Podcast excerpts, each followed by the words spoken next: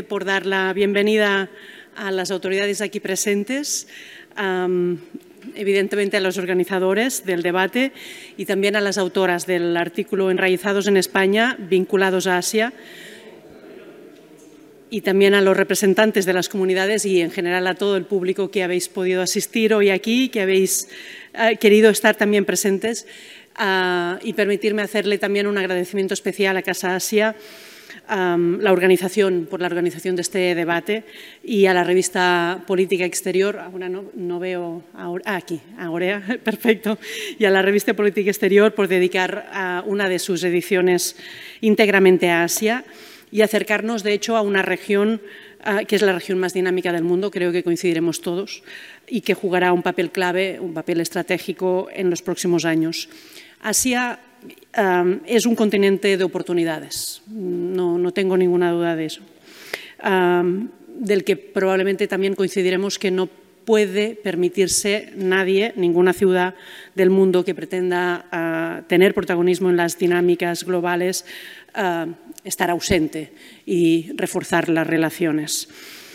Ah, no obstante, la proyección hacia el continente, hacia el continente asiático continúa siendo hoy después de haber avanzado mucho, mm, sigue siendo un reto permanente y, lo sigue siendo por su dinamismo económico, por su peso demográfico, también por su diversidad, por su, potencia, ah, su potencial ah, cultural, pero también por su condición de nuevo centro de poder global. Durante los últimos años hemos visto la capacidad de las diásporas ah, para movilizarse, para implicar a actores ah, privados y públicos de sus países de origen, ah, así como su compromiso con esta ciudad, con Barcelona. y creo que uno de los ejemplos más recientes, algunos lo pudimos vivir muy de cerca, ha sido la colaboración y la movilización de todas las comunidades asiáticas en Barcelona durante los terribles primeros meses de la pandemia ah, para proveer material de protección que aquí no se encontraba y que por las circunstancias del momento pues, estaba mucho más al alcance de los países asiáticos porque ya estaban o ya estaban inmersos en esta realidad. Y, yo creo que es, cierto también que Barcelona, por su tradición de ciudad costera, por su tradición de ciudad abierta, ha sido siempre una ciudad diversa, una ciudad plural, y hoy lo es más que nunca. En Barcelona tenemos vecinas, tenemos vecinos de, procedentes de 187 nacionalidades, son muchísimas en nuestra ciudad, es un crisol de, nacionalidades. Ah, se hablan 300 lenguas, ah, y conviven en nuestra ciudad 27 confesiones y tradiciones religiosas distintas. Otra cifra que también habla mucho de esta realidad de ciudad ah, plural. El 29% de los habitantes de Barcelona han nacido fuera no solo de la ciudad, sobre todo, sino del territorio español. Es decir, que estamos hablando de uno de cada tres prácticamente eh, mm, habitantes de nuestra ciudad que ha nacido fuera del Estado. Ah, por eso basamos nuestra política intercultural en tres principios que son, entendemos que son fundamentales para seguir tejiendo una ciudad cohesionada, justa, próspera y dinámica a partir de esta realidad tan diversa. Primero, igualdad efectiva de derechos, equidad y no discriminación. Segundo, reconocimiento y respeto a esa diversidad sociocultural. Y tercero, diálogo y participación ciudadana. Con eso creemos que son tres herramientas fundamentales para convertir eh, esa diversidad en una enorme riqueza que queremos que sea cada vez eh, más grande en nuestra ciudad. Las comunidades asiáticas y, asiáticas descendientes representan un número importante de esta diversidad plural eh, y pluralidad en nuestra ciudad.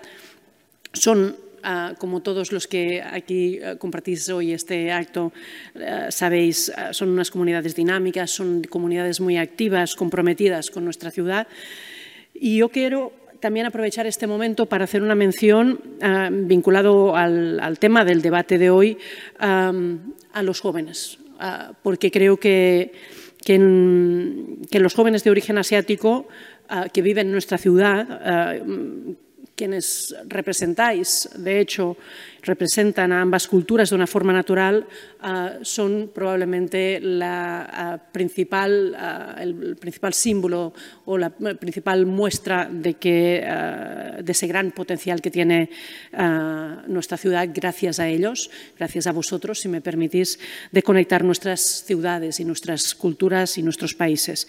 Esta riqueza cultural la convierte, creo, nuestra ciudad de Barcelona en una ciudad más innovadora, una ciudad más creativa, más, risca, más, rica, más próspera y por todo ello permitirme que acabe eh, repitiendo lo que decía al principio, agradecimiento enorme a la revista Política Exterior y también a las autoras de, este artículo, pero a todos vosotros también, porque estoy convencida de que en vuestro día a día, desde donde estáis, desde, vuestra experiencia, desde vuestra uh, mochila, si queréis, de experiencias, de riqueza, de aportaciones, de vivencias, uh, pues trabajáis para hacer de nuestra comunidad una comunidad más rica, más diversa y más inclusiva. Gracias de nuevo a la organización y estaremos pendientes del debate y escuchándolos y aprendiendo de vosotros. Gracias.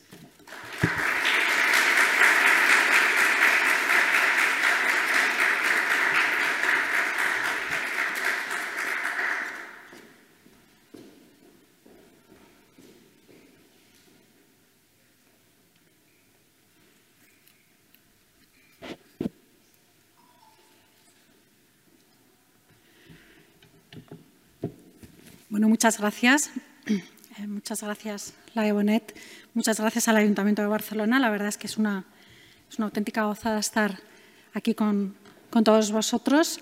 Eh, gracias a Casa Asia, aunque bueno, ya se, ya, ya le he agradecido tantas veces a Javier Parrondo y a todo el equipo de Casa Asia, con quien hemos estado trabajando muchos, muchos meses eh, para elaborar no solo este número, sino también para, para articular un trabajo conjunto a lo largo de este año y, en, los años que vienen también, eh, para que desde la revista podamos analizar eh, mucho mejor Asia eh, y para tener los debates más cercanos también a, toda nuestra sociedad, no solo al, cuerpo diplomático. ¿no? Yo no voy a quitar tiempo a, a este debate, solamente quiero decir, como, como directora de la revista Política Exterior, que nuestros vínculos con Barcelona son muy largos, mucho antes de que yo incluso llegase a la revista. Desde el principio, eh, la revista ha tenido un vínculo muy fuerte con el CIDOP, ha tenido un vínculo también muy fuerte con el IEMET, con quien coeditamos una revista dedicada al Mediterráneo que se llama Afcarideas, eh, con toda su comunidad de expertos y de analistas. Y mm, para nosotros ha sido esencial, es decir, a las páginas de política exterior, desde que se fundó, hay mmm, muchísimas firmas de no, y no voy a decir catalanas, sino de personas catalanas o no catalanas de otros países que están viviendo aquí y que hacen su trabajo desde aquí.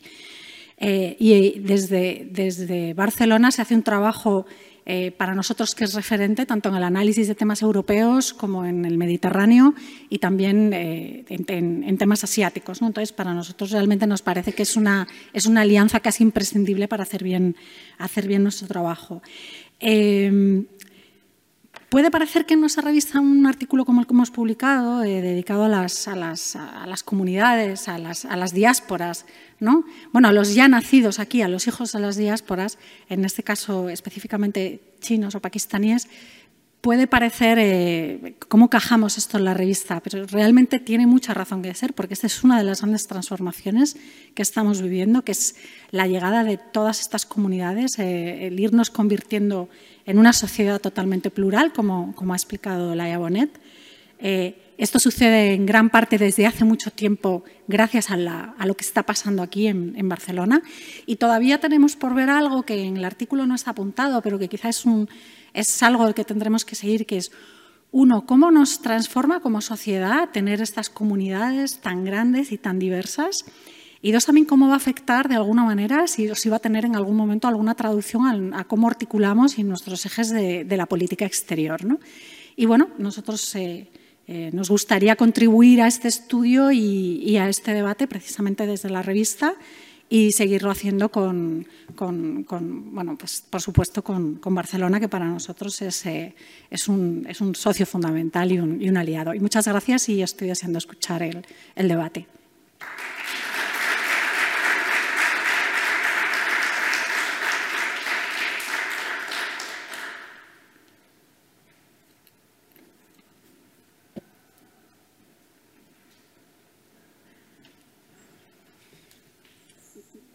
Buenos días a todos, buen día y gracias por acompañarnos en, este acto de especial importancia para Casa Asia.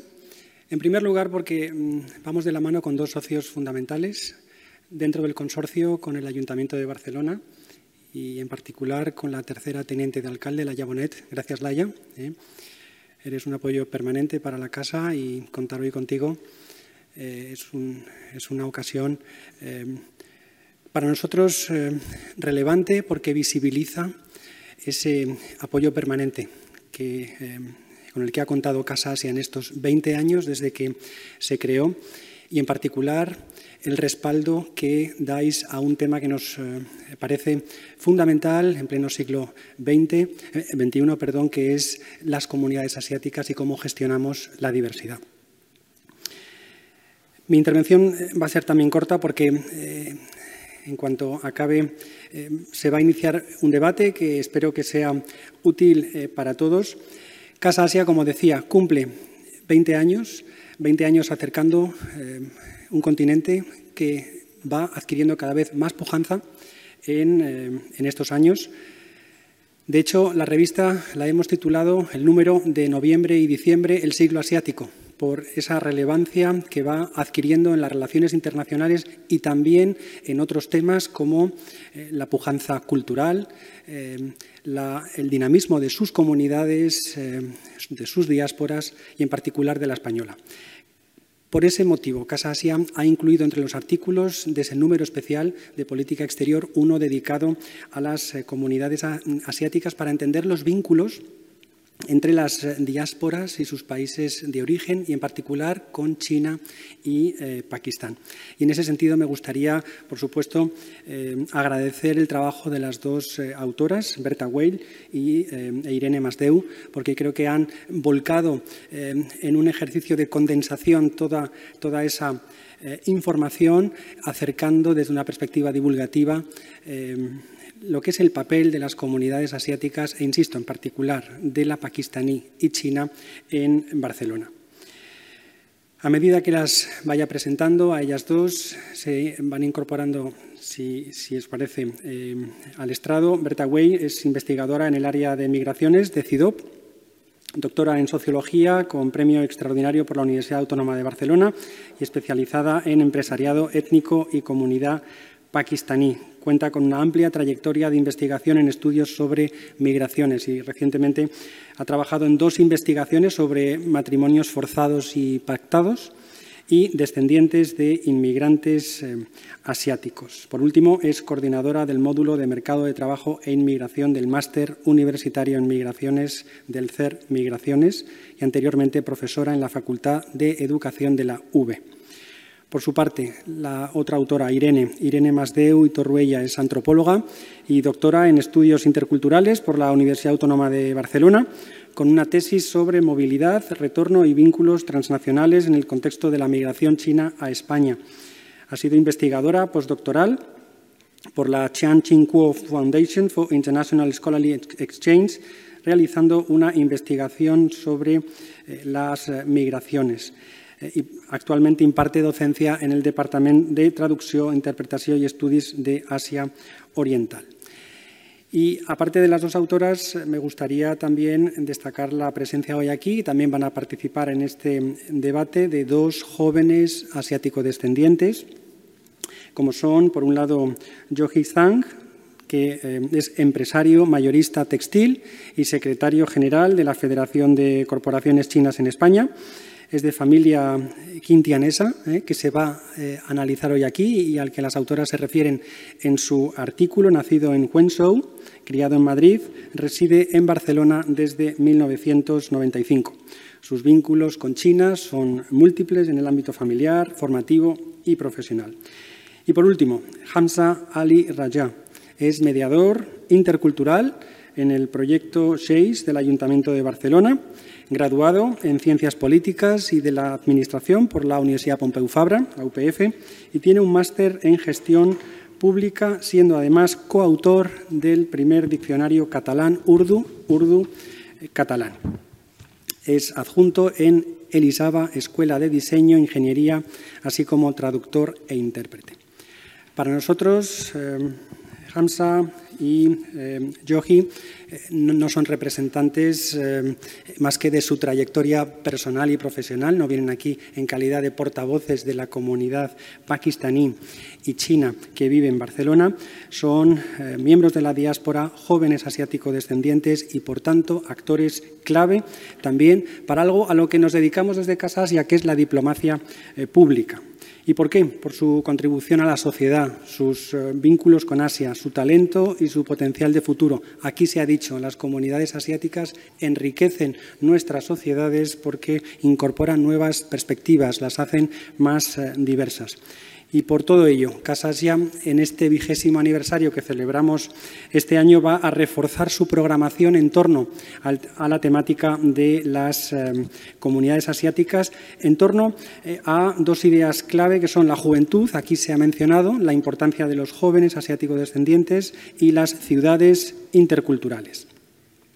Simplemente eh, agradecer eh, para acabar estas palabras introductorias, la presencia hoy aquí de las autoridades que nos acompañan, como el cónsul general de eh, China en Barcelona, la secretaria general de Igualdad, el Departamento de Igualdad y Feminismo de la Generalitat, el propio comisionado para el diálogo intercultural y eh, el pluralismo religioso, Khalid Gali, y a todos los que están aquí también hoy eh, compartiendo este acto que para nosotros, como digo, tiene una significación especial.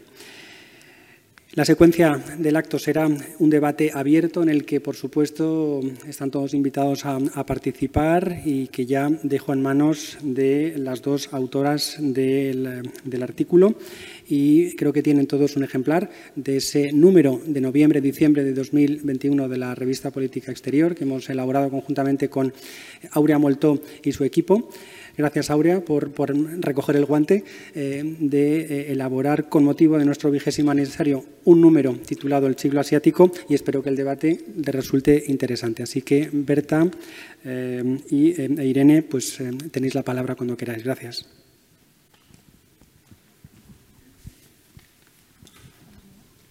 Vale, hola, eh, buenos días. Bueno, en primer lugar, dar las gracias a Casa Asia y a la revista Política Exterior por habernos invitado a Irene y a mí a, poder contribuir eh, con este artículo en este número especial sobre Asia y también, pues, por supuesto, al Ayuntamiento de Barcelona por organizar este acto en esta sala tan preciosa. Y, y, bueno, la idea de hoy pues, es presentar este artículo que trata sobre las relaciones de los jóvenes de origen pakistaní y chino con sus respectivos países de origen desde una perspectiva intergeneracional.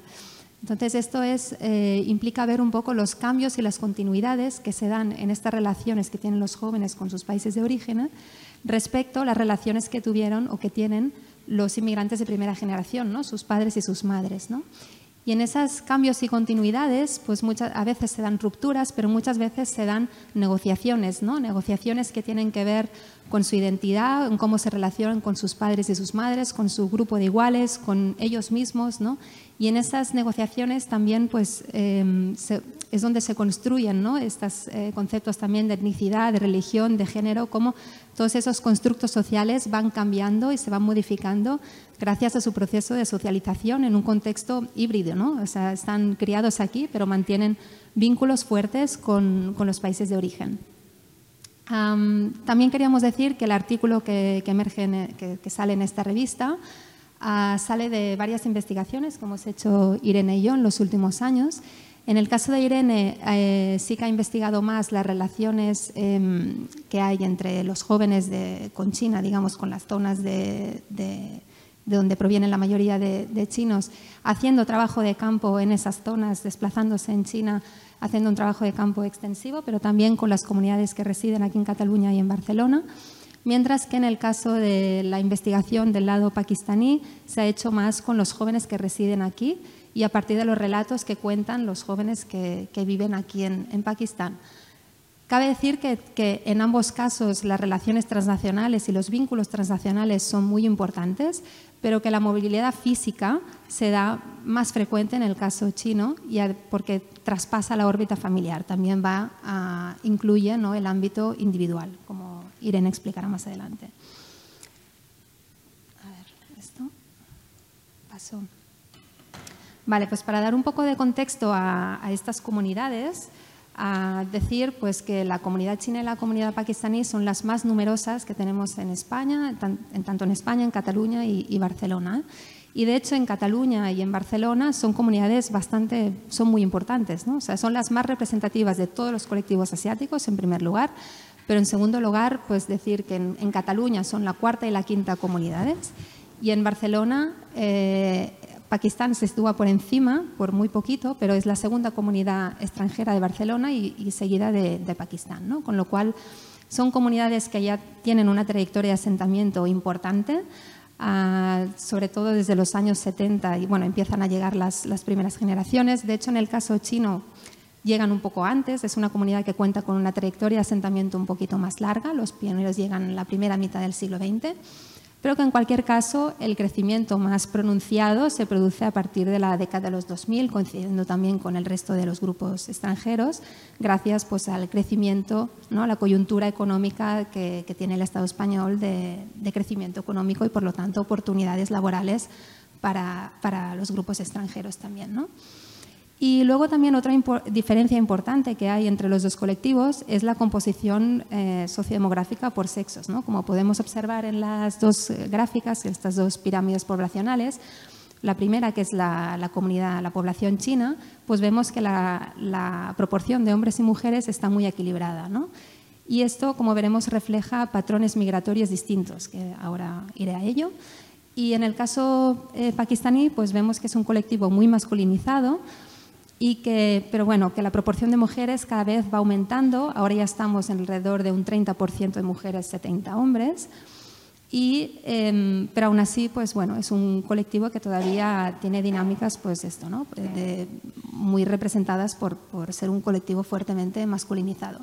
Otra característica importante que vemos en estas, en estas pirámides es que la base de la pirámide se va, se va ensanchando, ¿no? De forma que esto nos refleja que el peso que tienen los niños, las niñas y los, adolescentes y los jóvenes, pues cada vez es mayor, ¿no? Y, es por esto hoy que, hablamos eh, de, los jóvenes. como decía, esta composición eh, diferenciada por sexos refleja patrones de movilidad distintos en la primera generación de adultos, sobre todo. ¿no? En el caso pakistaní, eh, la migración, como digo, pues eh, está encabezada por el hombre, típicamente. El hombre migra y hasta que no tiene una estabilidad eh, jurídica, residencial, laboral, no es que reagrupa a la mujer y si hay hijos, pues a los hijos. Mientras que en el caso chino, la mujer, tanto el hombre como la mujer, pueden encabezar el proyecto migratorio y, por lo tanto, uno u otro pueden reunificar a posteriori la familia. ¿no? Y eso denota que los roles de género son distintos en ambas comunidades y denota también patrones de organización familiar distintos ¿no? que afectan a cómo se organizan con, los cuidados eh, de los hijos. ¿no? Y entonces, en el caso chino, en algunos casos, como la mujer también trabaja, mandan a sus hijos algunas temporadas a China eh, para que sean cuidados por otros miembros de la familia extensa. En el caso pakistaní, la separación de los, padres y las madres con sus hijos se da en menor frecuencia. Sí que es verdad que también los otros miembros de la familia extensa tienen un papel importante en, el proceso de socialización, pero no se da tan frecuente esa separación de los hijos y las hijas que sean enviados un tiempo a Pakistán durante su infancia. Y luego decir, para también poner un poco de contexto, pues que las comunidades que tenemos aquí en, Cataluña y en España provienen mayoritariamente de zonas rurales, zonas rurales que tienen eh, una larga trayectoria migratoria, son, son zonas que, han habido desde las últimas décadas muchas personas que han emigrado en distintas ciudades europeas y anglosajonas y del mundo, digamos, y aquí en Cataluña, pues esto, la, mayoría de población china proviene de la comarca de Xinjiang, que se sitúa al, este del país, mientras que en Pakistán la mayoría proviene del noreste del Punjab y más específicamente de los distritos de Gujarat y Mandi Bahauddin. Bueno, dicho esto, paso la palabra a Irene, que va a explicar el caso chino. Hola, ¿sí? Muy, buenos días y reitero todo el agradecimiento que, ya ha expresado Berta como autoras del trabajo y ya em, empiezo yo pues a, contaros, a introduciros un poquito con el caso, la casuística de China para después devolverle la palabra a Berta para que nos eh, explique la casuística del contacto con el lugar de origen de estas zonas rurales en Pakistán. Eh, como ha dicho Berta, eh, las comunidades eh, asiáticas que residen en, Barcelona, en España, la china y la pakistaní, mayoritariamente proceden de zonas rurales que tienen una fuerte cultura migratoria, que ya hace dos, tres décadas que su sociedad, su cultura está totalmente imbrincada con esta movilidad, con este hecho migratorio. Esto es muy importante tenerlo en cuenta porque a menudo ¿no? reflexionamos sobre cómo ha transformado la migración, los flujos migratorios nuestras ciudades, nuestras, nuestros pueblos, nuestras sociedades. ¿no? Vemos cómo tenemos la capacidad ahora de acceder a productos de consumo ¿no? que proceden de, mm, diferentes lugares, eh, de China, de Pakistán, restaurantes, supermercados, como nuestras escuelas, nuestras eh, universidades han visto transformadas y enriquecidas por la llegada de todas estas personas. Pero pocas veces, ¿no? desde aquí, nos planteamos cómo ha transformado la migración los lugares de origen. Y me gustaría mucho empezar esta, esta, esta, pequeña introducción que haré yo sobre el caso chino, planteándonos esto, cómo la migración, ¿no? y dentro del contexto también de, de la revista de política exterior, cómo la migración es un motor muy importante de las relaciones internacionales y un motor muy importante, sobre todo, del contacto intercultural, ¿no? que es a través de estos, de estos flujos. Entonces, aunque, y esto también es importante, que en los últimos años la presencia de personas de origen chino en, en España ha cambiado mucho y es muy heterogénea. En las universidades está, está lleno de estudiantes que están llegando cada vez más desde China, eh, personas eh, procedentes de, las principales ciudades, no, no, solo de estas zonas rurales, sino que cada vez encontramos a una población de origen china más heterogénea, más diferente en función de clase social, de origen en China, de motivación de la migración, pero aún así es cierto que en esta diáspora tradicional que se inició en los años 80, Xinjiang, este lugar, esta, este, esta zona rural en la comarca de Zhejiang, para situarnos un poco a los que no están mm, familiarizados con China, estaría al sur de Shanghai.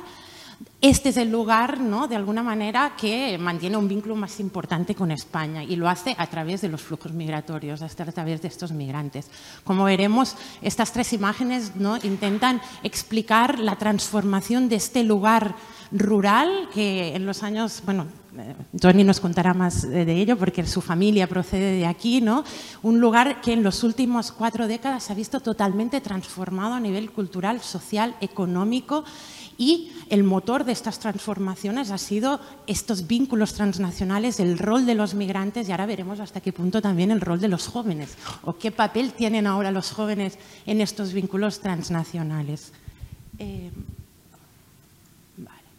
como decía, eh, tenemos muy presente cómo han cambiado la migración en eh, nuestras ciudades, pero me gustaría mucho que vierais que la migración también ha transformado mucho el lugar de origen y la presencia que tiene, por ejemplo, Barcelona en Xinjiang.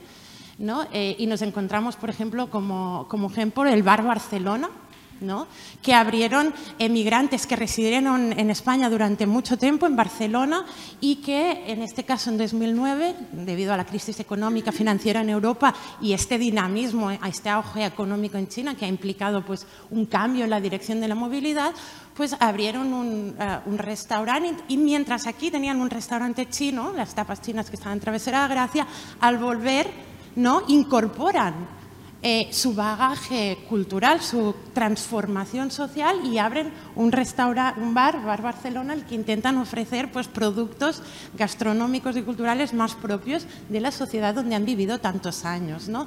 Al lado, los que no podéis leer chino, eh, pone Barcelona en Hans, en, en, en, caracteres. Y también vemos, por ay, perdona, disculpad, aquí, por ejemplo, eh, unos chintianeses que residen aquí vuelven y ya no se dedican a, hacer, eh, abrir un negocio en Xinjiang, en esta zona rural, sino que muchos chintianeses también se, dedican se, dirigen a Hangzhou que es la capital de la provincia de Zhejiang, ¿no? en zonas urbanas, y allí en este caso, pues eh, esta familia abrió el restaurante La Pedrera y como veréis intentaron emular ¿no? Eh, eh, la Pedrera, incluso fueron a la, Facultad de Bellas Artes y les pidieron a los alumnos que, que hicieran un dragón, ¿no? como el dragón del Parkway, y, y, y, bueno, la intención un poco pues es, en, estos casos los vemos que son como agentes de este diálogo intercultural, en el fondo, estas personas que están viviendo entre estos dos lugares y que también cambian su vida, su trayectoria en función obviamente, de los cambios estructurales globales que han sido muy importantes en la relación de España, Europa y China. Pero bueno, la presentación de hoy tiene que ver con los jóvenes. Esto era solo una introducción para ver el dinamismo intercultural de esta, de esta zona y ver cómo esta cultura migratoria que es tan importante en Xinjiang, obviamente se transforma, cambia, como, cualquier tipo de, de, cultura, cambia en función del cambio generacional y también de los cambios estructurales globales. Y en este, cambio, en este caso, pues es cierto que a, finales de, de, los 2000, a partir del 2008, hay un, hay un cambio sustancial en la situación económica de Europa, España y China que implica transformaciones en estos vínculos. Lo que ahora nos preguntaremos y veremos es qué rol tienen estos jóvenes, como hemos visto, que están en las, en las pirámides poblacionales, sobre todo en China, que veíais que había una base muy, muy grande, es decir, nos encontramos con muchos jóvenes eh, catalanes, españoles, europeos de origen chino que han nacido aquí, que mantienen un vínculo y que ¿Qué, ¿Qué, implican en estas zonas, uh, en estas zonas eh, rurales de donde proceden? Pues una de las experiencias de los jóvenes, que también la encontramos en el caso pakistaní, como veremos, eh, más presente son los viajes que realizan en verano, ¿no? durante la infancia, al lugar de origen de sus padres, pasar los veranos en el pueblo pasar los veranos en Xinjiang. Y muchos de, estos jóvenes aprovechan eh, estas, estos veranos que, están con abuelos, con tíos, eh, también viajan con sus padres o madre, mientras uno de los dos progenitores suele quedarse en, las ciudades de, origen al cargo, a, cargo de, del negocio familiar, ¿no? se van turnando muchas veces, pues eh, asisten a cursos de, de, chino, ¿sí? muchos cursos de chino para hijos de migrantes que se organizan en Xinjiang eh, y también en otros lugares, en las, las, afueras de Xinjiang, que ya están más dedicados como campamentos, donde pasan, pasan una, una temporada, duermen allí, están allí, nos encontramos estas dos tipologías. Eh, estos espacios son muy importantes también porque eh, eh no solo eh, tienen el objetivo de fomentar esta educación transnacional, ¿no? esta capacidad de tener el capital social y cultural de ambos lugares, no solo eh, conocer el castellano, el catalán, sino también reforzar ¿no?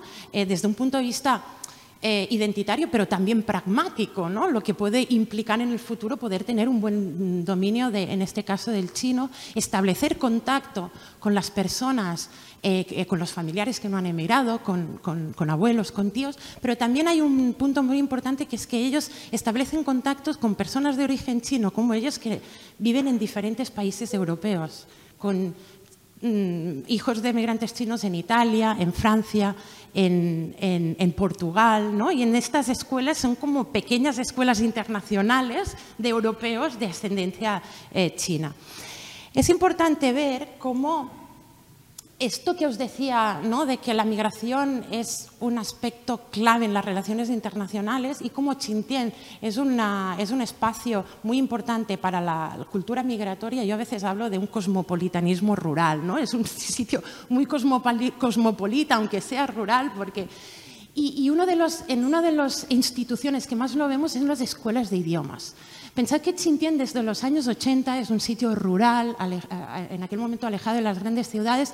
Desde los años 80 y 90 empezaron a surgir cursos de idiomas y, y, escuelas que enseñaban sobre todo italiano y castellano, que eran las lenguas de los países, de los principales países donde se dirigía la migración. Estas escuelas funcionaron muy bien durante sobre todo el 90 y los 2000, ¿no? coincidiendo con este momento de grandes flujos migratorios, pero a finales del 2000, eh, estas escuelas que daban cursos de, lenguas europeas para futuros migrantes empezaron a transformar los cursos para ofrecer cursos de chino para los descendientes de los migrantes. Coincidiendo con este cambio estructural global, ¿sí? vieron que había menos personas eh, con, intención de emigrar, pero que había cada verano más y más presencia de, mm, de descendientes de migrantes chinos con una necesidad y unas ganas de aprender el idioma chino. Entonces, es interesante ver cómo el cambio de orientación de estas escuelas eh, de alguna manera ilustra el cambio de las movilidades entre los dos, los dos lugares. Em, es importante ver también cómo esto es, eh, durante la infancia, cuando estos niños, estos eh, hijos e hijos de migrantes van creciendo y entran en la adolescencia, en la juventud, de alguna manera se hace un cambio de esta, de esta conexión con China o con Xinjiang que está muy relacionada con el ámbito familiar y pasa a ser una relación en el ámbito eh, individual o incluso entre grupos de iguales, de amigos. Nos encontramos eh, movilidad física hasta China, eh, ocasionada por el turismo, muchos viajes de descubrir China más allá de Xinjiang y los estudios, ¿sí? Sigue siendo el estudio del chino en época de juventud una clave importante en estas relaciones internacionales. Entonces, muchos de los eh, descendientes de migrantes chinos, cuando acaban sus estudios universitarios aquí, suelen ir o, mm, mm, tienden a, ir a China a estudiar chino en una de las universidades eh, de las grandes ciudades que ofrecen cursos de chino para extranjeros. De alguna manera, esta movilidad educacional por estudios se enlaza en ocasiones con una movilidad laboral y muchos de ellos por este dinamismo que, se afrontaba, que del que hablábamos mucho al, inicio, ¿no? este dinamismo de China hace que estén cambiando la dirección de la movilidad ¿no? y hay estos flujos migratorios que van ahora desde España hacia China, tanto de los migrantes de la primera generación, pero también lo que nos interesa ahora es aquí es cómo los descendientes de migrantes también miran hacia China. Entonces, en este contexto de una movilidad laboral de estos descendientes de migrantes hacia China, es importante decir que está involucrada y que está, eh, y que, está eh, contextualizada en este proceso de la emergencia de China como país receptor de inmigración. China eh, está haciendo un cambio en los últimos años, no solo de ser un país emisor, sino que está haciendo un cambio de ser un país de receptor, creando toda una serie de políticas públicas también dirigidas a esta, a esta nueva situación. Entonces, eh, para, para, finalizar muy rápido, explicaros eh, un poquito una investigación que estuve haciendo yo en 2017 en Shanghai, donde entrevisté a jóvenes universitarios de origen chino que debido a la situación eh, económica de finales de los 2000 aquí, habían decidido que para poder conseguir una movilidad social ascendente y trabajar de aquello por lo que habían estudiado, por lo que se habían formado, necesitaban hacer una movilidad física, una migración y China se presentaba como el lugar, eh, como este lugar potencialmente que les permitiría encontrar trabajo relacionado con sus estudios. Entonces, Vemos que había jóvenes de entre 20 y 35 años, muchos eh, eh, licenciados y con másteres en administración de empresas, arquitectura, diseño interior, ingenieros, que tenían como motivación encontrar eh, oportunidades laborales. Nos encontramos con diferentes trayectorias laborales, gente por contra ajena, y luego, como explicará eh, Johnny, que no entro mucho en este tema porque te quiero dejar la palabra a ti, pero nos encontramos también a muchos descendientes empresarios ¿no? que, se dedican a, negocios eh, transnacionales heredando de su familia o creando ellos nuevos eh, negocios transnacionales y que también implica una movilidad física, ¿no? viajes hasta China, que nos lo contará Johnny en el momento del debate. Em, pero sí que es interesante ver cómo el hecho de que haya un cambio tan importante en China hace que muchos de estos jóvenes estén emergiendo como esta idea que muchos de ellos dicen que ellos hacen de puente entre los dos países. ¿no? Hay esta idea ¿no? también de, qué rol tienen estos jóvenes en las relaciones internacionales de, los dos países ¿no? y entender entonces estos vínculos transnacionales en clave intergeneracional. Y ahora le paso la palabra a Berta ah, para hablar del caso pakistaní. Vale, gracias. Pues, Vale, pues volviendo un poco al inicio de como hacía Irene, mostrando algunas fotos ¿no? de las zonas de origen eh, más comunes de China, pues quería mostrar también algunas fotos en el caso de, de algunas poblaciones rurales eh, típicas eh, con fuertes flujos de migración ¿no? hacia Europa y hacia países anglosajones. del Punjab, del norte de Punjab, son, son fotografías de Karian y Gujarat y son fotos que son eh, mansiones que han construido los emigrantes de primera generación y son un símbolo muy fuerte de, de triunfo, de éxito migratorio. ¿no? Entonces, em, bueno, estas casas a veces están pensadas, ¿no? Los, padres y las madres las construyen un poco pensando en sus hijos, a veces con esta idea un poco de mito, de, retorno, ¿no? Algún día voy a volver, ¿no? Y hago una gran casa donde va a caber toda la familia extensa, ¿no? Con, familia, con habitaciones para, para todos, en ese modelo de convivencia de, de familia extensa. Y luego cómo se produce la paradoja de que estas mansiones a veces se quedan vacías o están infrahabitadas eh, porque estos hijos pues no acaban retornando, ¿no? Estos hijos ya muchas veces prefieren quedarse eh, a vivir en, Europa y, mm, y, bueno, se produce este fenómeno. Hay este reportaje de la BBC que habla de las mansiones abandonadas de Pakistán, que es muy interesante y eh, refleja un poco esta, esta mm, este cambio intergeneracional, ¿no? Como los jóvenes pues beben de esta, cultura y esa mansión representa el éxito migratorio que ha tenido esa familia, ¿no? Pero que en cualquier caso los, jóvenes eh, pues prefieren a quedarse en Europa. En cuanto a los patrones de, movilidad ¿no? y esas relaciones transnacionales que, se producen en el caso pakistaní, pues hay que decir que en la infancia y en la adolescencia los, viajes a, Pakistán son sobre todo para visitar a miembros de la familia y a parientes eh, más o menos lejanos de la familia extensa. Y esas visitas que también, eh, si la capacidad adquisitiva de la familia, esto también depende mucho, lo permite, pues son más o menos frecuentes, pero tienen también una alta carga eh, en todo lo que es el proceso de socialización y en esa idea de educación desde un punto de vista transnacional. ¿no? Y, ese proceso de socialización también a veces está marcado por, por el género. ¿no? También, ah, bueno, el Pakistán pues, es una sociedad bastante fuertemente patriarcal y es en su proceso educativo que se hace aquí y que por lo tanto también en, en estos viajes, pues se transmiten los, eh, roles de género y aunque es, el género se va redefiniendo también en esos jóvenes y, hay unas ciertas negociaciones, como decía al principio, ¿no? de qué implica ser mujer pakistaní o qué implica ser hombre pakistaní, ¿no?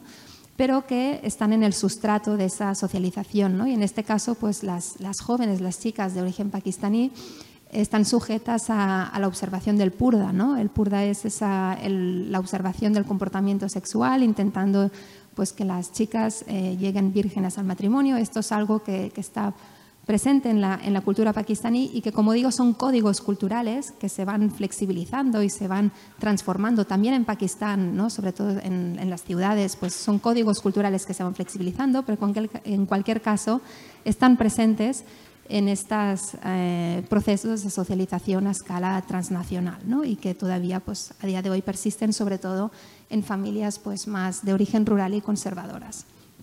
Más de ya eh, llegando a una etapa más, más joven, em, también se producen movilidades asociadas a, a lo que son las uniones matrimoniales. La familia es una institución, eh, es la institución que vertebra la sociedad pakistaní, es, realmente muy importante y el matrimonio es lo que asegura esa transmisión de bienes materiales e inmateriales a lo largo de las generaciones y es lo que permite que el legado familiar persista. ¿no? Entonces, em, la forma de unión matrimonial más típica es la del matrimonio pactado, ¿no? donde las familias buscan candidatos para, sus hijos y sus hijas. Esa es una práctica cultural que persiste, es muy común en la primera generación de, inmigrantes y que en la segunda generación pues es una práctica que se va flexibilizando, se va adaptando. ¿no? Los jóvenes de origen pakistaní que residen aquí eh, buscan muchas veces, eh, prefieren eh, casarse con otros pakistaníes. La endogamia todavía está bastante presente, no siempre, pero todavía es bastante presente, que viven en Cataluña o en España o en Barcelona, digamos. Pero a veces em, tampoco hay tantas opciones, ¿no? porque también el tamaño digamos, de esas segundas generaciones eh, todavía es, más pequeño en el caso pakistaní.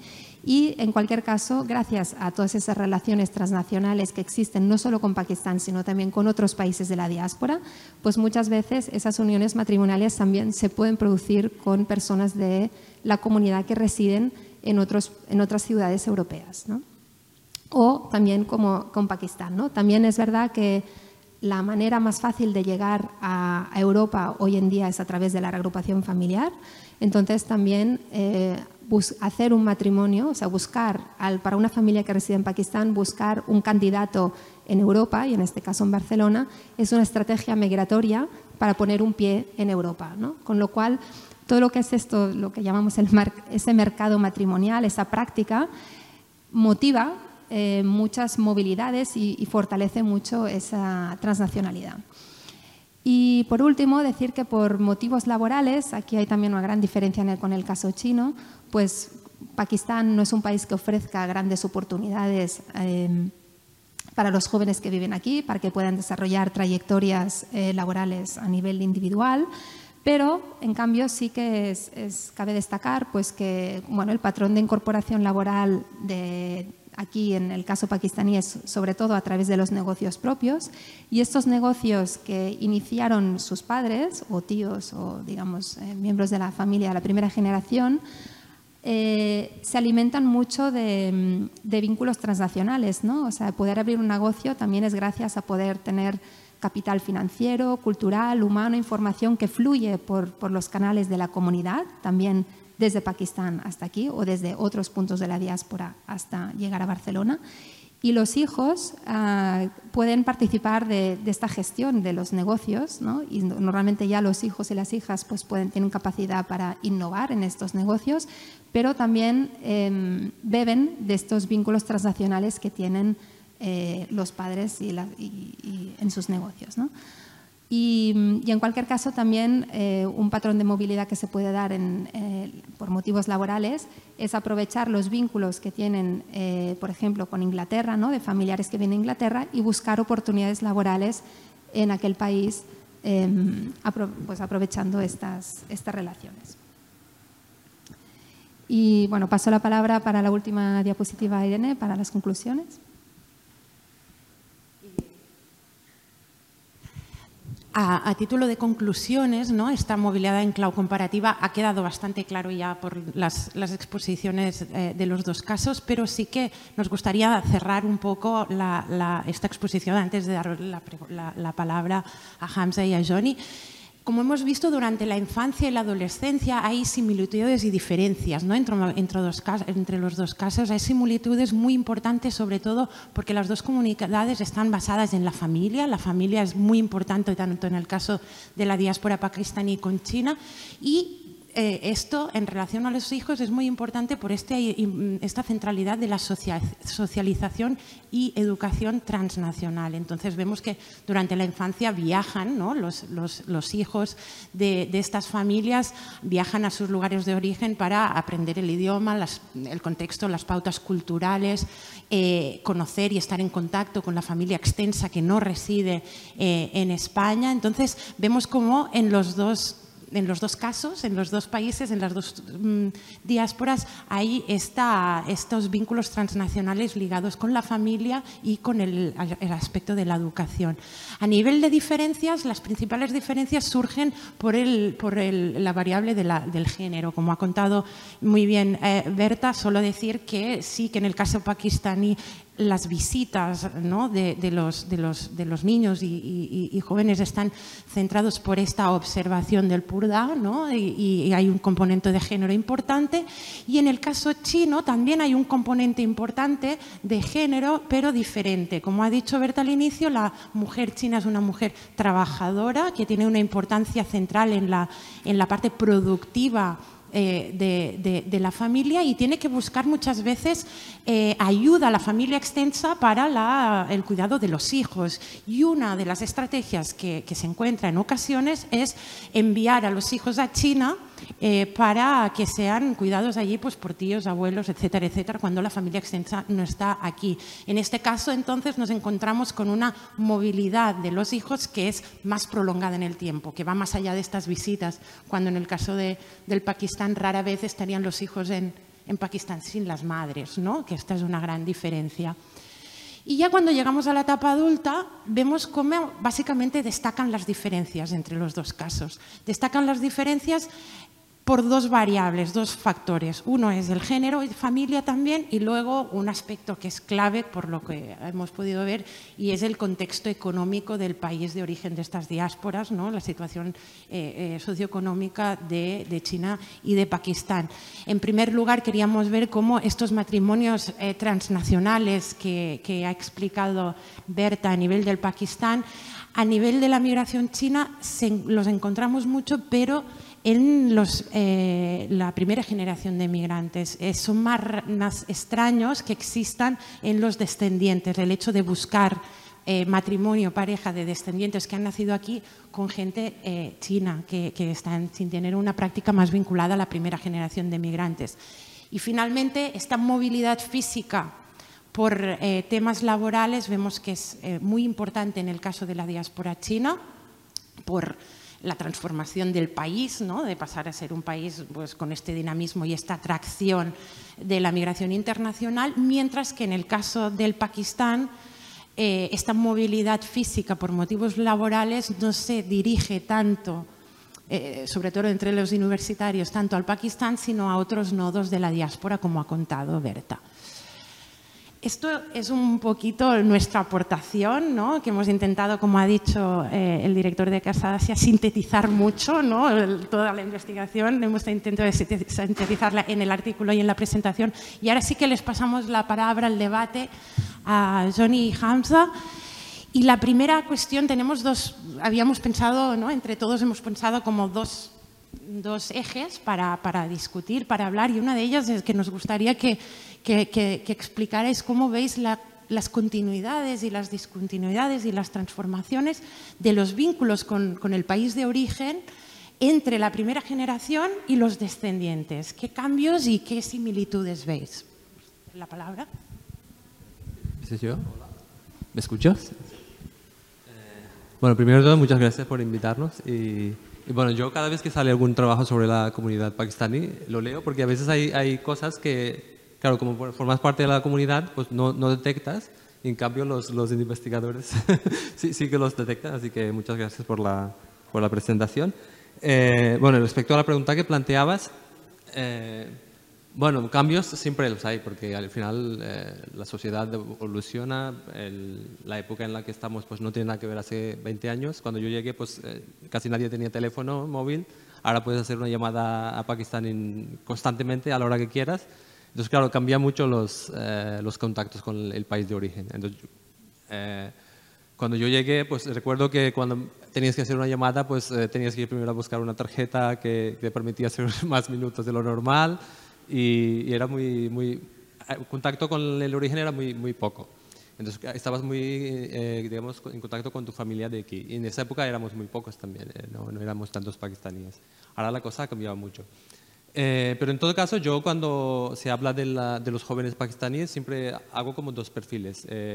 los que vinieron de muy pequeño aquí o, o, han nacido aquí y los que yo, como yo vinieron pues en la, en la edad de, de adolescencia, preadolescencia porque yo cuando llegué ya tenía bastante bebido de mi propia cultura. Entonces, eh, cuando llegas aquí, primero es un choque cultural, pero luego ya lo vas, digamos, adaptando eh, más a tu manera de ser y tal, ¿no? Y, y, el conflicto de identidades no es tan fuerte como, como puede ser en caso de un niño que ha nacido aquí, pero que tiene padres de un país, pero vive en otra cultura y a menudo se encuentra con situaciones que le ponen como eh, entre la pared y la espada, ¿no? Y, y, claro, entonces esto juega bastante en, estos dos sentidos. Eh, y, yo me acuerdo que, claro, como ya había vivido bastante de mi cultura, entonces eh, lo iba como relativizando, pero no, eso no significa que no, no te encuentres con situaciones que no, no, encajas. Pero el conflicto ese que a menudo pasa con las generaciones eh, futuras es el de identidad, ¿no? el hecho de elegir entre una cultura y la otra, eh, qué costumbres prácticas más de un sitio a otro. Eh, al final eso también depende un poco de familia, cuánto de permisivos son tus padres, si quieren que seas más religioso o menos religioso. Y, claro, entonces la, la cuestión es que sobre todo me preocupan los niños que han nacido aquí, ¿no? porque eh, son los que normalmente eh, se sienten de aquí, pero al final en el contexto social en que están, constantemente se les recuerda que, que, no son de aquí. Y, entonces ellos son los realmente que se enfrentan a, esas, eh, esos dilemas de decidir de dónde soy y de por qué soy. Y de hecho me acuerdo que cuando mi hermana, que había nacido aquí, eh, un día me preguntó, dice, cuando la gente me pregunta, ¿dónde eres? ¿Qué tengo que decir? ¿Por qué? Porque al final ella había nacido aquí, pero constantemente por su aspecto físico y tal, eh, pues le decían de dónde era, ¿no? Entonces, eh, hay muchísimos jóvenes que se encuentran con, con esas preguntas y, y claro, entonces otra cosa que yo he detectado que muchas veces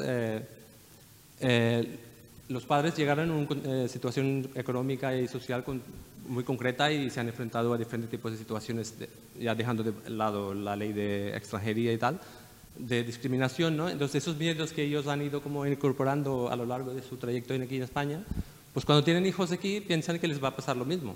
Entonces al final acaban transmitiendo esos mismos miedos, eh, inseguridades y prejuicios a, sus hijos. Por lo tanto, eso a veces dificulta un poco también a, los descendientes a, a, decidir a ver dónde me sitúo. ¿no? Y bueno, por mi parte, no quiero alargarme mucho porque si no se nos queda poco el tiempo. Te paso la palabra a ti, Hola, buenas. Bueno, si me permitís, en primer lugar quiero agradecer al Ayuntamiento de Barcelona, a, Casa Asia, a Berta Irene y por supuesto a la revista por, por hacer todo esto. ¿no? Esto para mí yo lo veo como un acercamiento más mm, lo que es de China y de sus orígenes, de los orígenes de los chinos que estamos aquí. Yo aquí llevo viviendo en, en España 36 para 37 años, en Barcelona desde el 95. Eh, llegamos a Barcelona y después de Barcelona ya no me movió porque me gusta muchísimo lo que es la ciudad. Es, eh, es, es ciudad no muy grande, pero es una ciudad muy acogedora, tiene, lo tiene todo, tiene turismo, tiene, tiene cariño las personas que están aquí. Yo he vivido, aparte de Barcelona, he estado viviendo mi infancia en Madrid, pero después he vivido en el norte, he estado viviendo en Asturias, he estado viviendo en Huelva, en Sevilla, en Alicante, y bueno, después del 95 aterricé aquí. Eh, como primera generación, yo me considero como una primera segunda. Eh, llegué aquí de las manos de mis padres y anécdotas, por ejemplo, que de pequeño eh, nos veían como yo, yo vivía en, el, en, la zona de las ventas de Madrid y era la única familia china que había en la zona. Y entonces nos veían, ay, mira, un chinito, mira. Ahora sí que hay a cada vuelta de la esquina, pero antes éramos una cosa un poco rara, era difícil de ver. Eh, del desconocimiento de la lengua, mis padres son budistas, a mí me metieron en un colegio eh, de monjas, en un colegio franciscano de monjas. Y sin darse cuenta, yo creo que a lo mejor a día de hoy sí que saben algo, pero anteriormente no ven nada. El tema de, la, de lo que es el alejamiento y tal, tal como ha dicho Hansen, antes íbamos a una cabina, mi madre me ponía encima de la cabina para meter las monedas porque tragaba muy deprisa. Yo recuerdo que llevamos eh, de 2.000 a 5.000 pesetas en monedas porque eso no paraba de tragar. Después vino las tarjetas y después vino los locutorios y etcétera. Y anteriormente sí que los chinos viajamos en principio solamente para ver a los familiares a China, porque China no tenía un encanto en su momento. Yo mi primer viaje fue en el 96 y sí que recuerdo que llegué a Chintien de la manera que lo has enseñado allí, que está, eh, o sea, el trabajo y todo es súper... Eh, es, habéis hecho el trabajo que yo lo veo así en 36 años. O sea, es, es idéntico. Eh, cada familia lo verá diferente, cada familia tendrá su opinión, pero desde mi punto de vista yo lo veo muy, muy, muy parecido. Yo creo que la inmigración, da igual de donde seas, yo creo que es similar. Primero íbamos a China por el tema de ver a, ver a familiares, ver a, mis abuelos. Después eh, fuimos para el estudio, para aprender el chino, porque yo el chino, anteriormente aquí no había tantas escuelas chinas, y yo el chino lo aprendí en China. Después, ahora, después del año 2000, sí que China creció como potencia mundial y vamos a buscar oportunidades, oportunidades de trabajo. Y eh, yo tengo un niño de 17 que va para 18 y le comento lo mismo. Tú has nacido aquí en Barcelona, eres un chino catalán y eh, tienes que eh, fortalecer estos, estos dones que tienes. ¿no? Tienes que hablar muy bien el catalán, que lo habla muy bien, habla también muy bien el inglés y el castellano y el chino. Entonces digo, el día de mañana tú lo que tendrás que hacer es fortalecer esto y aportar algo a la sociedad y a ti. Eh, aportar riqueza, al igual que la riqueza que nosotros... Eh, aquí veremos mucho que traemos muchos productos de China. Pero, por ejemplo, en la ciudad de Xinjiang hay una plaza, que es una plaza que tiene varios edificios, que se llama Plaza Europa, y todos los xinjianenses, como estamos repartidos en toda Europa, llevamos productos europeos a China. Es el mercado europeo más grande en toda la ciudad de China. Mira que Xinjiang de pequeño tenía que decirle, tal como has dicho tú, que está en Hangzhou, que está en tal... Es un punto que no sale en el mapa, porque es muy pequeño. Pero en Xinjiang somos unos, creo que son 6 millones de, habitantes. Sí, contamos toda la periferia.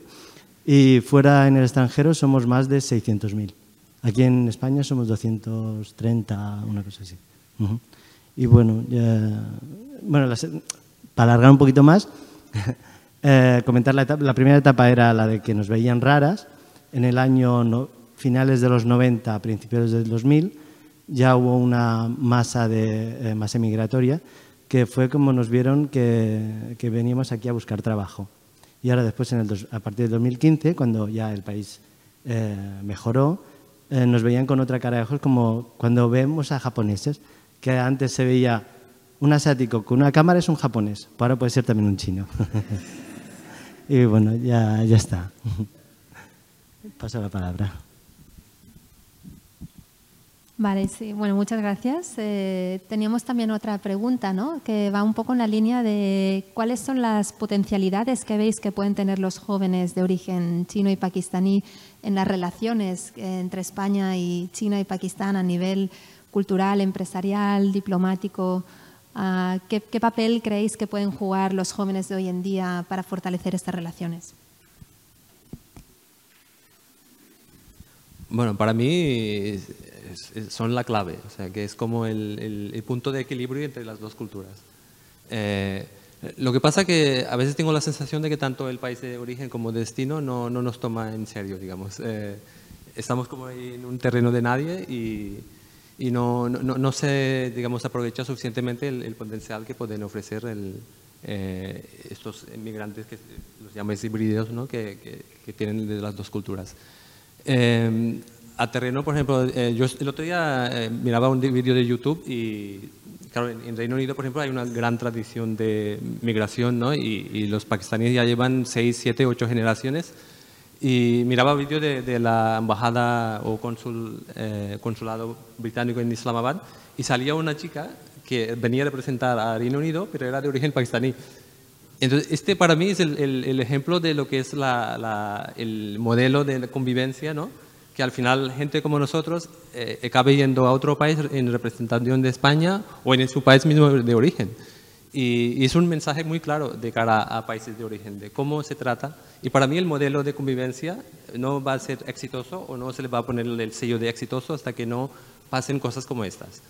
Y solamente van, a tener que pasar muchos años, pero mi esperanza es que sea de, en un día sea algo así, algo parecido. Bueno, en este aspecto yo creo que eh, yo mismo estoy haciendo un poco de esto también. O sea, a China viajo mucho, viajaba mucho, hace dos años que no viajo por el tema del COVID. Eh, y a China voy, voy a aprender, voy a aprender lo que es la cultura china. La cultura de aquí yo creo que la conozco bastante bien, eh, me, me, siento de aquí también. Y al igual que Hubo unos años que veía mucha inmigración de estudiantes chinos que vienen aquí a aprender el idioma y digo, uy, estos nos han quitado el trabajo. ¿Por qué? Porque saben muy bien de la cultura china, aprenden el castellano, pero lo que no conocen es la cultura de aquí. Entonces, eh, aún así, llevo un, cuatro años que vuelvo a verme eh, válido, porque conozco la cultura de aquí y es, soy eh, una ficha eh, me, considero como una ficha importante en el tema de eh, hacer tratos entre ambos países. Y yo creo que esto eh, cada día irá para más.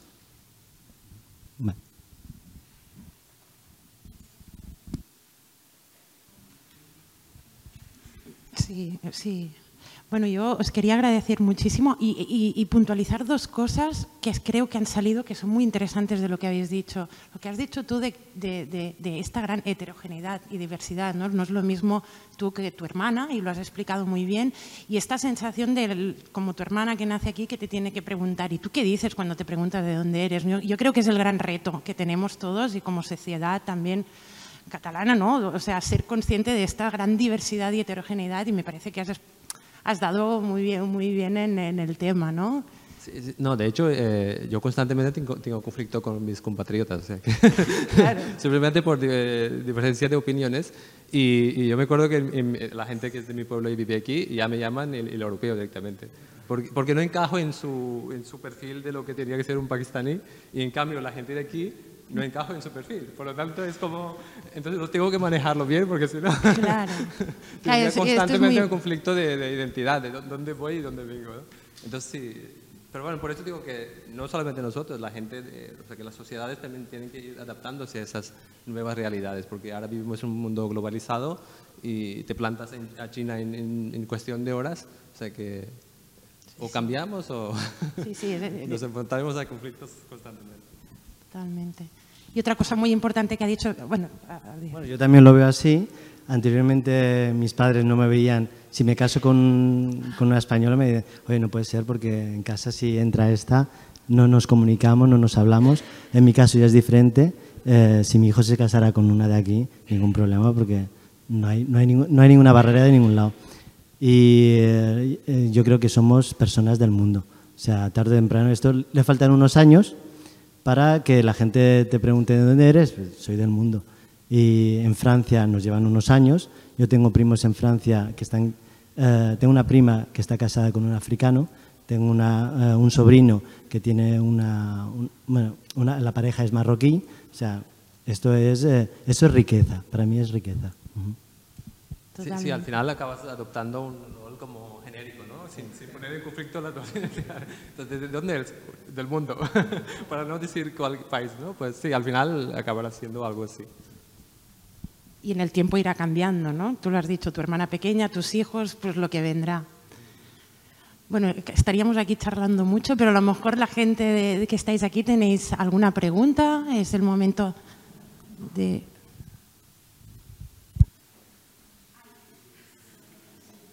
que si queréis hacer una pregunta me han pedido que no, no saquéis la, la máscara porque no podemos limpiar.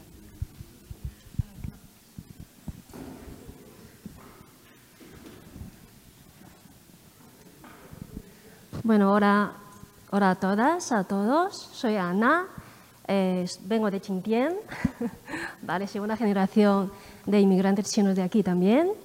Entonces, voy a hablar un poco de mi día a día por el trabajo que tengo, ¿no? Soy intérprete, voy, mucho a colegios, centros de atención a la infancia, ¿no? Niños enrezados aquí de la familia china, eh, de la primera generación. Y voy a muchos hospitales también, sobre todo a las unidades de, de, salud mental, desgraciadamente. ¿vale? Y lo que yo veo día a día es que muchas familias chinas con niños aquí se encuentran con eh, recursos ¿no? tan limitados por la barrera idiomática, simplemente, desde buscar extraescolares, qué significa una ludoteca, la importancia sobre la primera infancia, mm, etcétera, y puedo estar enumerando un sinfín de cosas, ¿no? Yo pienso que, y luego eh, todas estas eh, desconocimiento de, de, los padres afecta negativamente luego a la educación de sus hijos por no tener acceso a los recursos públicos de la atención a la infancia, etcétera. Y entonces, ¿esto en qué se traduce? Se traduce pues en fracaso escolar, pérdida, o sea, no saber la identidad del niño o la niña. Soy china, soy de aquí, soy catalana, también eh, se traduce en problemas de relaciones interpersonales. Y, luego, en la última instancia, muchas veces, pues, eh, tienen que intervenir psicólogos o, psicólogas. ¿no?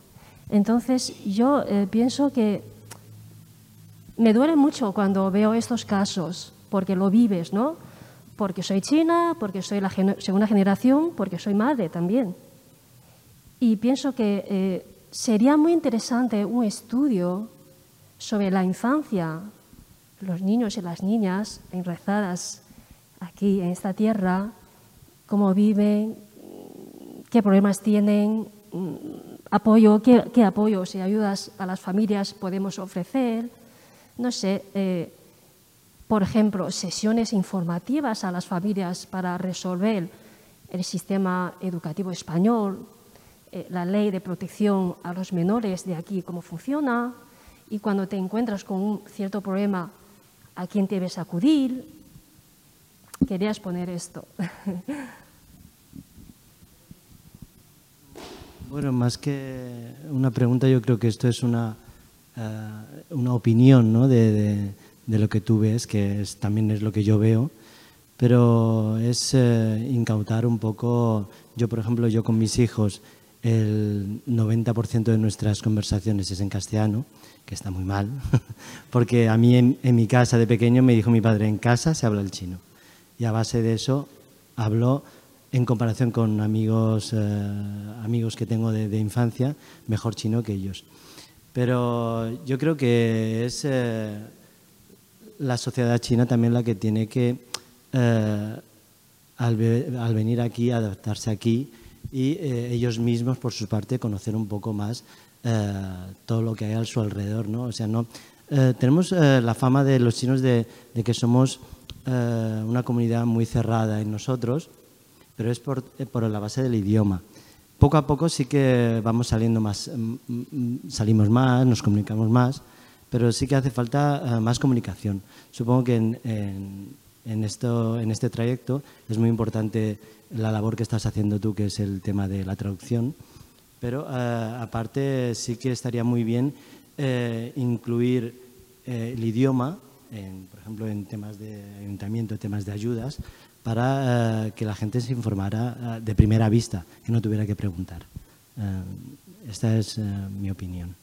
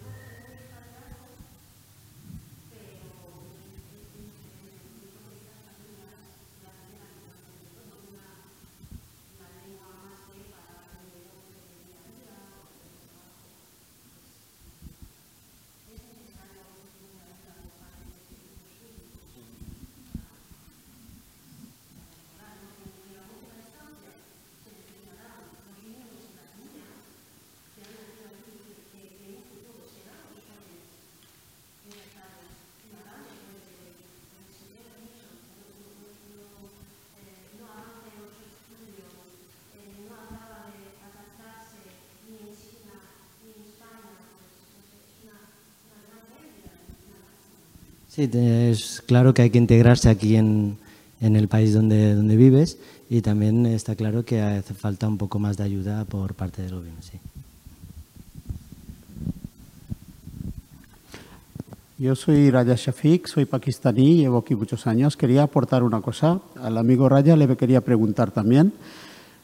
Eh, en nuestra comunidad hay un problema que nuestro objetivo como asociación en el que estoy es el educar a los mayores, a los que ya estamos aquí, llevamos años porque no se integran, y no se integran porque no saben el idioma. El motivo es que la mayoría son de zonas rurales, no tienen ni mínimos estudios. Entonces nos cuesta mucho llegar a esa gente, sacarlos para que estudien. Hay muchas asociaciones, pero estamos intentando, pero no lo conseguimos del todo. El objetivo es que ellos estudien, ellos se pongan al día, ellos se integren para que los niños también tengan esa ayuda. ¿no? Los niños nuestros, y también quería hacer constar que, la gente nuestra tiene mucho talento. Fijaros, y los chinos igual, ¿eh? yo los admiro porque son gente muy curranta, muy inteligentes. Pero fíjate un ejemplo. Nosotros venimos sin preparación, sin saber idioma, sin tener dinero y acabamos siendo en cuatro, cinco, seis años, diez años dueños de un pequeño negocio. Creamos empleo. O sea, yo veo que es gente muy trabajadora, tiene mucho talento, pero queremos inculcar como asociación a la gente que yo si tengo una tienda, que mi hijo no tenga una tienda, que llegue a estudiar y que llegue a ser algo más que yo, porque ya que tiene mi ayuda, ¿no? Entonces yo le preguntaba a amigo Raya, a ver, él qué piensa que tendríamos que hacer para que estas personas se integren, las, o sea, los padres, tus padres, o sea, yo, ¿vale?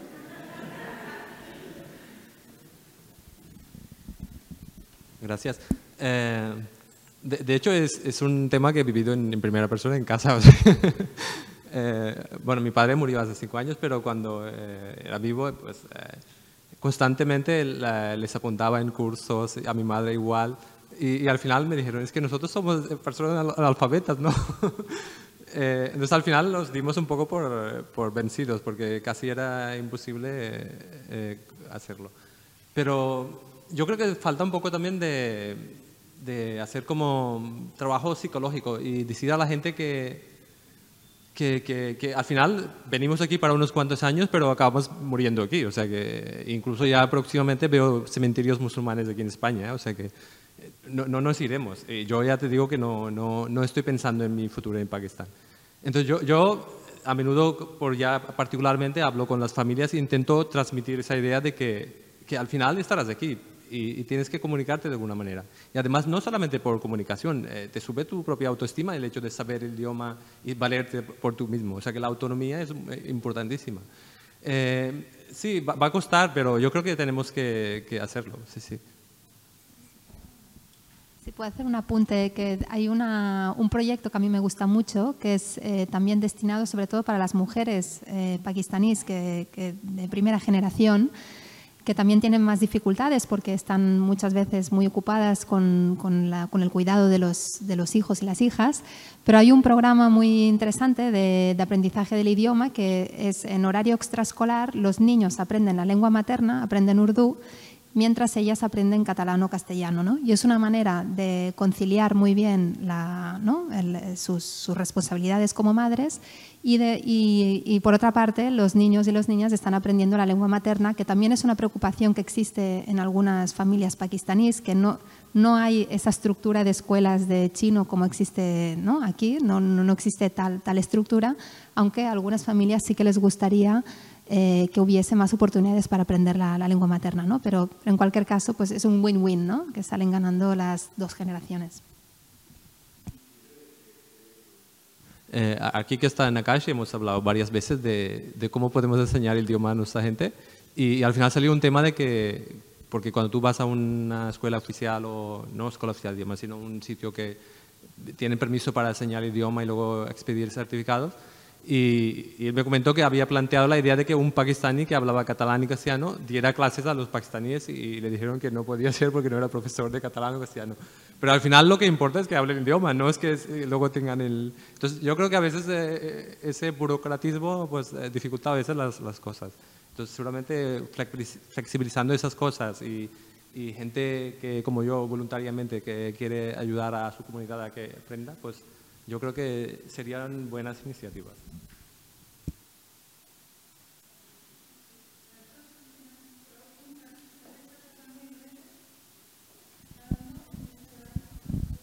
Sí, hola, buenas. Eh, yo me llamo Adrián, yo llevo 15 años viviendo en China, soy el ejemplo quizá contrario al vuestro, entonces me siento muy identificado. Y, os quería preguntar, ¿cómo creéis, porque sobre todo en la investigación que habéis hecho, Em, habláis de migraciones en ambas direcciones. ¿Cómo creéis que esto va relacionado con las tendencias económicas y con los flujos económicos que se han dado? Porque, por ejemplo, quizá en los últimos 10 o 20 años ya no existe esa migración tan, tan enorme de chinos que vienen a España a buscar oportunidades y en cambio vosotros hablabais de que ya vuestros hijos los enviáis allí para hacer de puente y sobre todo de puente porque siendo chino, habiendo crecido en España, quizá tiene muchas oportunidades también en China o directamente hay más oportunidades de trabajo en China que en España. ¿no? Y también por el lado de Pakistán, eh, ver si esa, si, si, esa situación se puede dar como país emergente, si en algún momento cuando decías eh, acabaremos creando cementerios musulmanes aquí porque yo me voy a quedar, si eso lo estás analizando desde, desde la foto presente o con una evolución económica de Pakistán, ojalá tan buena como la que se ha dado en China, eh, penséis que a lo mejor al final acabáis enviando a vuestros hijos a, a trabajar como ingenieros o en grandes oficinas que se puedan abrir en Pakistán como lo hemos visto en China.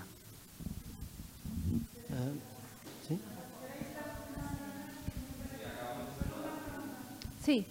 Hola, yo soy Verónica y quería preguntarles si ustedes están casados con, eh, con ciudadanos porque eso, fueron pactados por sus padres. Él me respondió hace rato una pregunta de que su hijo, si se, le, le gustaría casarse con una chica de aquí, él lo aceptaría, pero ustedes dos están casados así pactados. No, a ti, a ti. Bueno, yo no sé si Hans está casado, yo estoy casado. Eh, eh, mi mujer es, china, la conocí aquí y bueno, fue todo, todo libre, no, no hubo que preguntar mucho. Pero si hubiera que pelearlo, por amor se pelea todo, ¿no? y respecto a, la pregunta, ay, ahora se me ha olvidado el, nombre. Eh, bueno, yo conozco muchos españoles catalanes que hablan mejor el chino que, que lo hablo yo. Y hubo unas décadas, en los años 90, en el 2000, que una persona física occidental en una empresa china en China representaba un icono. O sea, no tenía que decir nada, solo tenía que aparecer para que el trato fuera más de alto nivel. Pues yo creo que esto ya ha pasado a ser una imagen solamente, a tener eh, un icono en ambas partes, pero que un icono válido. Eh, por ejemplo, mi hijo eh, va a hacer la carrera, doble carrera, una de Derecho y otra de Administración de Empresa. Y eh, el día de mañana será eh, un punto clave en, una empresa, no solamente una imagen, que es lo que daba antes. Yo creo que el futuro está en... Antes se, traía mercancía de China y ahora hay muchas empresas catalanas que quieren introducirse en el Estado chino. O sea, será por ambas partes. Muy rápido, lo que has dicho y que enlaza con las dos preguntas, ¿no? Le preguntabas a él qué pasaría si Pakistán fuera en auge económico, si él se iría. Decir que los, los hijos, eh, los jóvenes que están yendo a China no, no están retornando a China para quedarse, están migrando a China para realizar sus proyectos migratorios, pero ellos tienen claro que su, su lugar es España y van a volver a España. O sea, es una migración laboral que se contextualiza muy bien con jóvenes europeos que no son de origen chino y que también están emigrando a China. Entonces, eh, yo creo que obviamente está involucrado en el cambio socioeconómico de los dos países, pero que no implica que estos jóvenes se van a quedar a, vivir a China para siempre. No, completamente de acuerdo. De hecho, eh, tengo dos hermanos más y los dos migraron desde España a Reino Unido, o sea que no era solamente una sola, sino doble. Entonces, eh, no creo que tengamos dificultades a la hora de movernos más, pero sí, será algo así, que al final acabarás volviendo a tu país de origen. o sea, que al final será España el país de origen y no el, otro país de origen. Entonces, eh, puede darse esa situación, seguramente en próximos 20, 30 años pasará, pero no creo que nuestros hijos, si es que tenemos algún día, pues vayan a quedarse, o a lo mejor sí, como nos está pasando a nosotros, o sea, que no sabemos. Y, luego la pregunta de si me había casado con... La... De momento no estoy casado y... aún, Hombre listo. Presión, presión social y familiar no me falta, pero estoy resistiendo de momento. Referente al tema de una leyenda, un, pequeño... Eh, sobre los chinos mayores, ¿dónde van?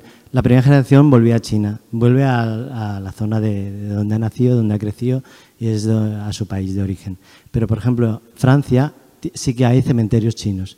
Yo ya he ido un par de veces porque se me han muerto familiares chinos en Francia y están enterrados en un cementerio. Yo siempre digo lo mismo, si el día de mañana eh, mi familia tiene dinero, que me entierren en Montjuic, que está muy bien, y si no, pues nada, eh, donde sea. O sea, al final yo acabaré aquí seguro.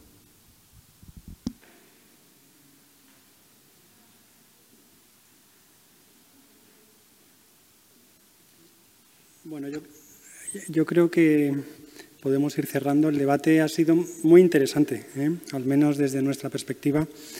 Gracias a, todas las instituciones, todas las personas eh, que lo han hecho posible, en particular, insisto, eh, a la institución que nos alberga, el Ayuntamiento de Barcelona, a nuestro socio en esta actividad que esperamos que tenga continuidad, Aurea, la revista Política Exterior, a todos vosotros que nos habéis acompañado hoy aquí hemos dejado muchas cosas en el tintero, pero Berta, eh, Irene, yo creo que podemos dar continuidad con más actos e incluso estudios desde Casa Asia a esta cuestión. Casa Asia quiere seguir contribuyendo a un debate que creo que es necesario en estas sociedades cada vez más multiculturales, al papel de las diásporas, de las comunidades, en este caso asiáticas o asiático-descendientes. Así que vamos a actualizar unos informes que elaboramos hace ya más de 10 años precisamente sobre el rol de las comunidades pakistaní y china. Así que contamos con, expertas como Irene eh, y Berta. Gracias sobre todo también eh, al equipo de Casa Asia y en particular a Gael, que es eh, nuestro punto focal para temas de diversidad, que ha hecho un gran trabajo en este acto. Y lo, dicho, esperamos contar con, con vuestro apoyo en estos 20 años de Casa Asia siguiendo este y otros temas de actualidad sobre, sobre Asia. Muchísimas gracias eh, por habernos acompañado. Gracias, cónsul, otra vez, eh, y a todas las instituciones eh, que han estado hoy aquí presentes. Y espero que este debate haya sido provechoso y, útil. Si queremos un poco de partir con las autoras o con, las dos personas que han compartido con nosotros hoy su experiencia personal, pues yo creo que hay posibilidad ahora después del acto. Muchísimas gracias y buena tarde.